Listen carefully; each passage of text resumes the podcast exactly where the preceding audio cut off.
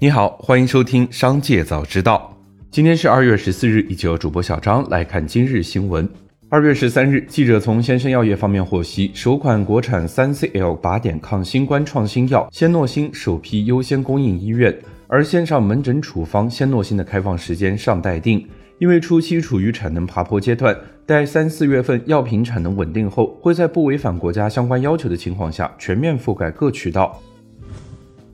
当前年轻一代婚育观念正在发生改变，家庭规模小型化趋势日益明显。二零二零年，我国平均家庭户规模降至二点六二人，较二零一零年减少了零点四八人。家庭观念变化带来的延迟婚育、不婚不育，成为我国生育水平下行的最主要因素。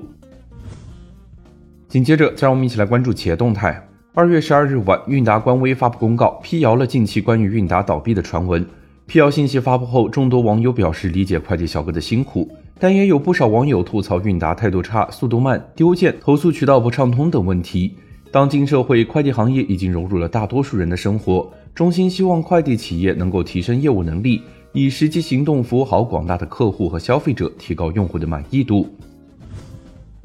近日，有用户收到短信，看起来是菜鸟发出来的，其实写的是近似的菜鸟驿站、菜屋果锅。稍不注意，就容易把李鬼当成是李逵。为此，记者向菜鸟官方求证，被告知这些短信均为诈骗短信。成都市公安局武侯分局反诈骗中心民警刘莎莎介绍，这种情况属于典型的冒充电商客服类诈骗行为。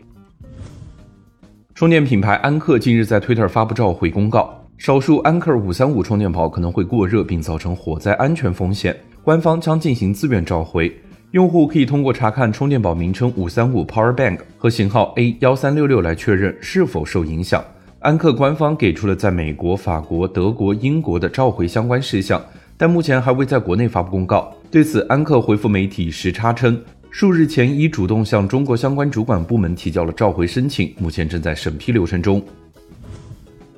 二月十三日，有网友反映多台设备同时登录腾讯视频账号被封。腾讯视频客服回应称，同一腾讯视频 VIP 账号只允许本人在最多五个设备上使用，同一时间同一个账号最多可在两个设备上观看。根据腾讯视频账号保护规则，超出上述范围使用的，一经系统核实将自动封禁该账号。若收到封号提醒或已被封号，请尽快登出非本人设备或修改账号密码，以免账号被封禁或者再次封禁。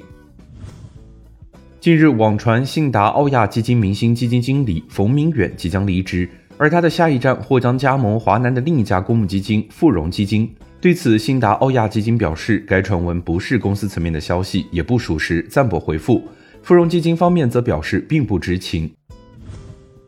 二月十三日，李开复发文论战 Chat GPT，探讨了如何应对后 Chat GPT 时代所从事的工作不太能打的情况。他给出了三大生存攻略，英文简称三个 R：relearn 二次学习，recalibrate 二次定义和 renaissance 二次复兴。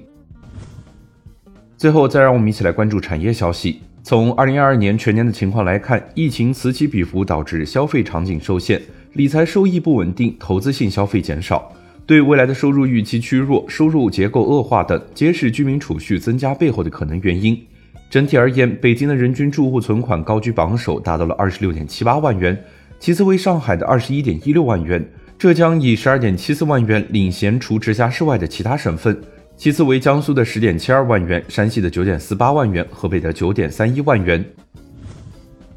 数据显示，自二月五日以来，二月十四日入住酒店预订量逐日增长，单日增幅达三成。截至二月十一日，情人节预订夜间量已超疫情前四成。同比二零二二年增长三点四倍，高校周边的电竞酒店二月十四日也出现了一波预订小高峰，同比去年增长二点三倍。值得一提的是，从年龄结构来看，零零后正式成为情人节民宿用户的有生力量，节日民宿预订量首次超越九零后。福建银保监局出台关于金融促消费工作十条措施，称要稳妥实施房地产信贷政策，支持居民住房消费。各银行机构要合理安排个人住房贷款额度，优化个人住房贷款业务流程，全力支持居民首套和改善性住房需求。措施还要求进一步优化消费金融产品和服务体系，并做好促消费的支付、保险与数字人民币服务。以上就是今天商界早知道的全部内容，感谢收听，明日再会。